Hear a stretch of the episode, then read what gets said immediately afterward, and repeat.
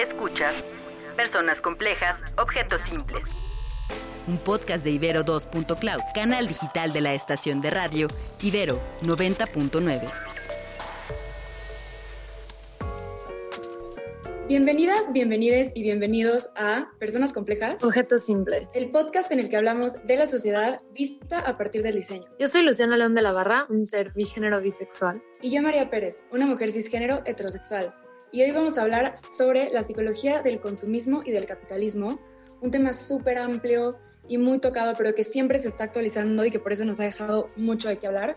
Esperamos lo disfruten. Eh, este tema del consumismo, ¿no? Yo creo que yo me di cuenta que yo era una consumidora adictiva, alocada, chiquitita, cuando estaba como en cuarto de primaria, porque estábamos en la escuela y estábamos hablando como de las áreas eh, protegidas en las selvas y ya yo con una amiga dijimos como, pues, a huevo vamos a ahorrar y vamos a comprar unas hectáreas y las vamos a proteger. Y ese literal fue nuestro proyecto del año. Entonces se cruza en eso en noviembre, que era cuando yo siempre me iba de compras con mi familia y nos fuimos a Estados Unidos.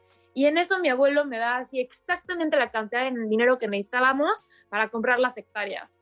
O sea, y eran dos hectáreas, ¿no? Tampoco se crean que hay un chingo, pero de que en ese momento yo me enfrenté a decir, wow, que aquí tengo el dinero, estaba para comprar las hectáreas de bosque, salvar y proteger con vida, o puedo ir a comprarme ropa. Y pues sí, fui y me compré ropa y la culpa de ese momento me persigue hasta hoy en día. Para mí creo que el tipo de producto que más me, me hace consumir de manera excesiva e innecesaria son la ropa y la comida, por supuesto. Siento que para mí la ropa siempre me pega en esa espina de la vanidad, entonces me hace pensar en toda esta historia de cuándo me voy a poner el vestido y lo bien que me voy a sentir y que va a ser todo un show, aunque eso no pasa.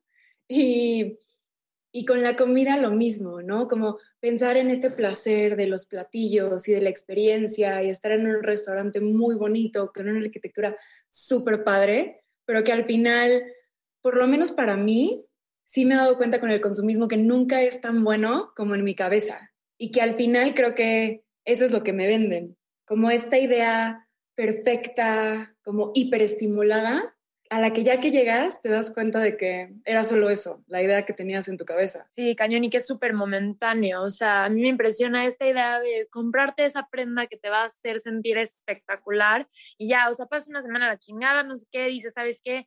Voy a ir, me voy a comprar algo, me va a ver súper bien, o como que sientes que lo necesitas a fuerza para la fiesta, porque va a estar el güey o vieja que te gusta, y entonces ya vas, te lo compras, no sé qué, pero te dura un fin, o sea, te lo pones una vez, sientes que te que te quedas, no sé qué, y a la siguiente que te sientes mal, tienes otro evento, vuelves a sentir como, no, no tengo nada que ponerme, ¿qué voy a hacer? Tengo que ir a comprarme algo más, y es como, ¿cómo si hace una semana literal estás pensando como este es el vestido histórico, nunca voy a encontrar algo mejor? Y ya, te duró, te duró una, una usada antes de que pensaras, puta, ahora necesito algo para ver mi histórica. Ridículo. Y por otro lado, la comida, que también para mí yo siento que es algo de lo que más consumo de manera excesiva y necesaria. Siento que también es como el silent killer ecológico que todo mundo sobreconsume y todo mundo como bajo este esta excusa de que lo necesitamos porque biológicamente necesitamos tragar, pero es como nadie necesita comer tanto, nadie desperdicia tanta comida y todo lo que contamina lo que consumimos, ¿sabes? Cuando del otro lado tenemos a estas personas espectaculares zero waste, pero nosotros es como, ay, no, definitivamente necesito esta paletita y necesito este dulcecito y necesito este chocolate y así se va acumulando y sin pensarlo es muchísima basura. Y que me gusta que lo pones en diminutivos porque son los gastos hormiga, que no te das cuenta de cómo estás contribuyendo a esta práctica en chiquito, pero que al final del mes son 6 mil pesos o una cantidad ridícula. Como la gente que se compra un Starbucks diario, uno, son carísimos y dos, sí, hoy se siente como 50 pesos, pero multiplica, si lo haces diario un mes, es muchísimo. Y que también en esta parte me dio muchísima risa cuando, ¿cómo hablaste de cómo el vestido deja de ser novedad? Porque es 100% cierto. En ese momento cuando te lo compras es el vestido. 10 segundos después de que te lo pones, deja de ser novedad no es como que para siempre es este objeto preciado, increíble al que vas a recurrir cuando quieres impactar a alguien. No, no, no.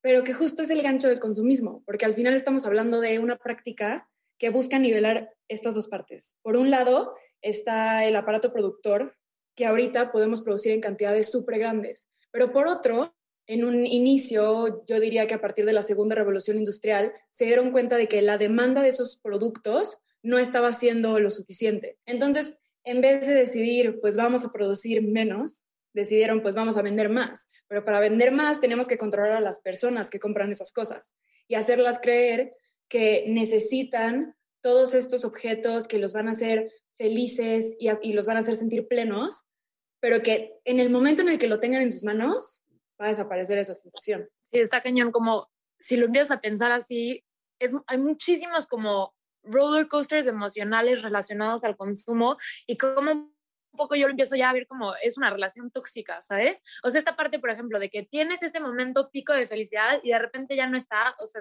estás hablando de mi ex, ya sabes, es como, sí, así era, así era. Y luego pienso como esta parte de ir a una tienda a buscar ropa y que te pruebas 20 cosas y se te ven horribles y estás como en la frustración de, puta madre, no estoy encontrando nada, nada, se me ve bien, no sé qué. Entonces estás en un low, ya sabes, vas para abajo, ya te estás empezando a pelear, no sé qué, todo triste. De repente encuentras esa prenda que sientes como, esta era, se me ve que te cagas, no sé qué, al fin. Tienes este pico de felicidad. Después te vas a la peda o te vas al evento, te vas al viaje, te la pones, te toman una foto, te ves en la foto y es como, me veo de la chingada. ¿Qué está pasando, sabes? O sea, te llevan por un puto así, sube y baja, muy intenso. Es como, nunca he tenido un como sentimiento pacífico de consumo, ¿sabes? Me encanta, me encanta que lo compares con una relación tóxica de noviazgo, porque también esto me hizo pensar justo, en una relación tóxica, la razón muchísimas veces por las que no funciona es porque estás llenando un vacío de manera inconsciente no te estás prestando atención y estás cargando todas tus emociones en alguien. Y en el consumismo pasa algo súper parecido. También es un vacío emocional y también se lo estás cargando a un objeto. Como que al final, en ambos temas de, de montaña rusa de emociones, no estás prestando atención a las cosas de raíz, a las cosas de fondo. Entonces me encanta porque mucha, mucha gente lo plantea como el consumismo te vende necesidades falsas. Y yo no diría que son falsas, son necesidades disfrazadas de lo que verdaderamente quieres y justo como te hace entrar en este frenesí y en esta euforia, te impide aún más dar dos pasitos para atrás y voltear a ver, espérate, qué es lo que en realidad necesito o, o verlo como un síntoma. O sea, porque yo no diría que está mal a lo mejor comerte ese pastel, no por hambre, sino porque estás súper estresada en ese momento y nada más quieres un alivio, un descanso con ese pastel yo la verdad estoy a favor, como siempre, no en exceso, pero, y, más cuando sabes que lo estás haciendo por eso, hacerlo, pero no cada vez que estás estresada, porque entonces se va a convertir en un problema y nunca te vas a dar cuenta de que no lo estás haciendo por las razones correctas. Sí, y creo que la clave ahí es en este, así mencionaste realmente como el sabiendo el por qué lo estás haciendo, o sea, sabiendo que lo estás haciendo con esa intención y sabiendo que lo estás haciendo, usando,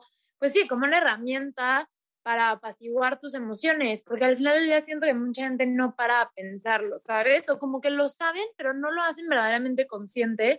Y lo que es más peligroso es que una vez que logran quitarse ese sentimiento, o sea, una vez que ya están tranquilos gracias a estas herramientas que usaron, no regresan a pensar, bueno, pero ¿por qué estaba mal en un principio, no? Entonces, como que estás estresado, estás, tienes un vacío y quieres ir de compras o quieres darte el, o sí, sí, como permitirte el pastel o quieres ¿sabes? Como llenarlo y, también como darnos cuenta que son iguales a las tendencias autodestructivas que todo el mundo tiene súper satanizadas, ¿sabes? O sea, que al final del día todos son recursos emocionales, tanto la gente que se droga, como la gente que toma, como la gente que se corta y la gente que come o la gente, y o sea, incluso está como el binge disorder, o sea, lo puedes llevar a esos extremos.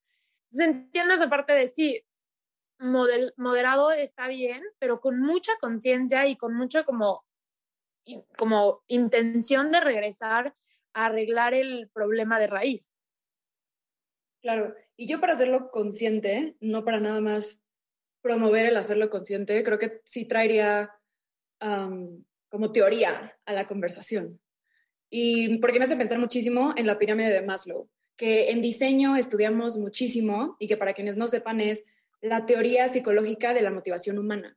Entonces, este personaje plantea que tenemos cinco tipos de necesidades diferentes que son a través de las cuales nos motivamos a hacer o no hacer algo.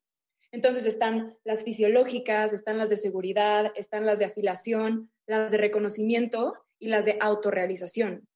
Y creo que si, si como mencionamos, das dos pasos para atrás y observas estas y eres capaz de notar qué estás intentando llenar, puedes cambiar los comportamientos cuando tú los quieras cambiar.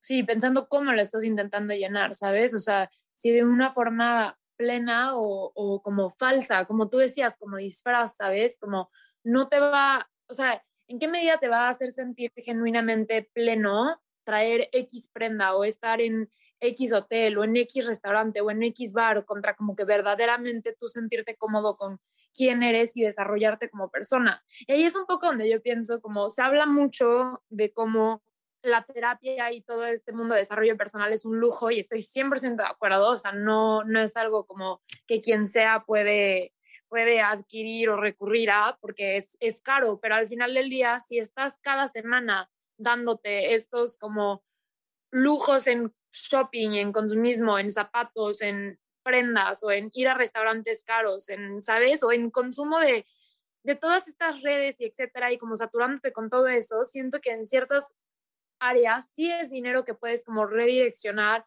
y ahorrar para chance terapia cada 15 días, o si no te alcanza, pues libros, o si no, un solo curso, o sea, como cosas que te van a llevar a más como tu plenitud interna, en vez de solo estarte como poniendo mierda encima que haga que te veas bien en el espejo cinco minutos y después estés llorando, ¿sabes? Eso está dark. me gusta que pones a la terapia como un lujo porque como dices es cierto, no es a lo mejor accesible para todos y todas, pero es algo muy valioso. Y creo que deberíamos de inclinarnos más hacia esos lujos. Pero, ¿Y por qué no se escucha como consumismo de, de, de eso? Ya sabes, como puta, están excediendo el consumo de terapia. Oh, gran problema. Es como yo quiero escuchar más de eso, ¿sabes? Otro curso de espiritualidad. Alguien la tiene ah, que aprender. Sí, sí, sí. Sí, no. Pero otra de las necesidades que siento que más, de las que más se nutre el consumismo, es esta de, de afiliación, que se refiere a nuestra parte social como seres humanos y a nuestro sentido de pertenencia especialmente. Porque justo para este podcast estaba leyendo a, a Baudrillard, que escribió uno de los libros clásicos de la teoría de consumo, llamada La sociedad de consumo, y lo reduce súper bien en una frase, y lo cito. Dice, formas parte de un grupo porque consumes tales bienes y los consumes porque formas parte de ese grupo. Entonces, me encanta porque ejemplifica o describe perfectamente cómo el consumo se ha vuelto una práctica social. Y que es como un ciclo, ¿no? Y es un ciclo súper triste. O sea, cuando lo dices así, entonces piensas como, se siente un poco como si el día de mañana tú dijeras, ya no quiero ser parte de estos ciclos de consumo, perderías a todos tus amigos. o sea, suena un poco exagerado, pero es como al final del día, de cierta forma, si las cosas que hacemos con nosotros, o sea, como tener eso en común de vamos a los mismos lugares, compramos en las mismas tiendas, gastamos la misma cantidad de semana de dinero a la semana, acaba siendo un poco lo que te junta con tu gente, ¿sabes? Yo sí me he dado cuenta cuando he en situaciones en las que es como, güey, no tengo dinero, pero todo mundo quiere ir a X bar el viernes y no es como que todos dicen, ah, pues ya no vayamos para quedarnos con Lu en su sala, o sea, como que todos es como, ay, pues qué mal a la próxima, ¿sabes? O sea, o a veces sí son, tienes como esos momentos buen pedo en que te dicen como, no hay pedo, te invitamos, bla, bla, pero si ya van 20 veces que dices como, güey, no tengo dinero, ya saben, no te van a invitar 20 veces y tampoco está como esta tendencia normalizada de dejar de ir, o sea, yo lo que veo es que más la gente tiende a, pues, dejar de invitarte. Que ahora no sé si es para todos así, espero que sí, si no, nomás sueno como un ser muy triste y sin amigos, pero no, no, no, creo que no, pero sí, es como, pues, es como, pues, güey, avísanos cuando puedas venir, ya sabes, como que sí, la gente no deja de ir a los mismos lugares y no deja de comprar en los mismos lugares solo porque tú quieras cambiar tus hábitos de consumo. No creo que tengas malos y malas amigas. Obviamente, supongo que hay esos amigos excepcionales que te dicen, yo me quedo en tu sala todos los fines de semana porque es tu bestie, pero sí hay una verdad en que hay una parte de identidad, de identidad como grupo, que te obliga a estas formas de consumo. A lo mejor sí, cuando la gente escuche qué onda los amigos de Luciana se van sin ella porque no tiene dinero para gastar, dicen, ese es un extremo, pero no te refieres solo a eso. sino a que justo nos adiestramos a cómo se ve este sector al que queremos pertenecer de manera natural. Es parte de nosotros y nosotras. Al final tenemos un componente social indispensable porque no, no podríamos sobrevivir solos y solas. A lo mejor actualmente ya sí, pero igual sería muy difícil. Entonces, también me hiciste pensar que no es solo, no es solo a nivel personal, también la cultura popular nos lo enseña muchísimo, porque pensé en estas series como Gossip Girl o la película de Mean Girls con esta frase muy famosa de súbete al coche, vamos de compras, que es como hay stickers al respecto y hay memes al respecto y que no nos ponemos a pensar dos veces que al final esta es la práctica principal de este grupo de mujeres, como ir al centro comercial a comprar o a ver objetos y que en muchísimas películas y series te lo pintan como que sí, cuando tienes esos zapatos o esa bolsa es cuando llegaste al éxito ¿no? Incluso en El Diablo Viste a la Moda, como la subida de Anne Hathaway en la película es cuando se empieza a poner la ropa de la empresa, como de la revista. Y de qué es todo lo que le toma, ¿no? Bueno, no todo lo que le toma, pero en gran mayoría, esta escena de transición muy característica es ella cambiando de outfits, así, seguido, seguido, y ya de repente es una estrella. Sí, sí, está cabrón, son las puras cosas, no es como que te dicen, mira todo este camino de autodescubrimiento por el que pasó y desarrollo laboral, no, es como, mira cómo se viste ahora y que tristemente viste de una forma más cruda, acaba siendo algo extremadamente clasista. O sea, también ahorita estaba pensando como, hablamos de ir a lugares, hablamos de ir de compras, pero al final del día te empiezas a llevar con la gente que tienes a tu alrededor y en México es el simple hecho de que nosotras estemos en la Ibero y estemos hablando en Radio Ibero. Es como no cualquiera puede pagar las colegiaturas de la Ibero, no cualquiera acaba sentado al lado de ti en tu salón y se empiezan a hacer como estos subgrupos y subgrupos y subgrupos o como estas tribus precisamente que de cierta forma os estaría interesante que pudieras como que ver un, un label de cuánto dinero tienen todos y siento que acaba siendo como de, sí, esta básicamente es gente rica que por ende se lleva y gente de menos recursos que por ende se llevan entre ellos y se van haciendo estas brechas y brechas y brechas dictadas por el consumismo. Y que también... Un poco, un poco en qué pensar. Cuando lo metes en temas de cuánto gastas, yo también hablaría de cómo el consumo ahora no es solo cuánto gastas en términos de dinero, sino cuánto gastas en términos de tiempo, como en todas las plataformas digitales que consumimos. Ese ahorita creo que es de lo, de lo más fuerte que hay en consumo y que es algo que se habla todo el tiempo, pero al mismo tiempo jamás internaliza o la gente jamás toma acción al respecto. Porque sí, sabes que el iPhone te dice que pasaste seis horas frente a la pantalla, pero a la semana que viene no lo cambias y no dejas de hacer algo respecto a que te sientes pésimo después de haber pasado esas seis horas en Instagram viendo a el, el tipo de cuenta que sea que sigues. Es poca la gente que me dice, sí, yo me siento súper plena cuando termino Instagram. Entonces creo que para cerrar, a mí la idea que me gustaría dejar es la de conciencia, no la de plantear un extremo en el que di no al consumo para siempre, sino la de ten conciencia de por qué estás haciendo las cosas para que cuando quieras y necesites voltearte a ver, te voltees a ver. Y de la mano con todo lo que implica lo que estás consumiendo, como verdaderamente ponerlo en una balanza, porque sabemos que estas formas de consumo sí detrás llevan mucha destrucción, entonces tener eso presente cuando digas, ok, ahorita sí lo necesito, me lo voy a dar o ahorita tal vez no vale tanto la pena y hay otras formas de poder como lidiar con la situación que tengo enfrente. Pero esta solo fue nuestra interpretación. Cuéntenos cuál es la suya en Instagram a P complejas o simples o en Ibero99. Personas complejas, objetos simples es un podcast de Ibero 2.cloud canal digital de la estación de radio Ibero 90.9. Agradecemos en la producción a Julio César Lanzagorta, Daniel Maldonado. En los podcasts de Ibero.2 rock and roleamos con la historia. Escucha el análisis de Nájera y César Castellanos sobre un género musical que significa un negocio global, Producto Rock. rock. Escuche su primera temporada en plataformas de audio y en Ibero2.cloud. Ibero.2, música para pensar.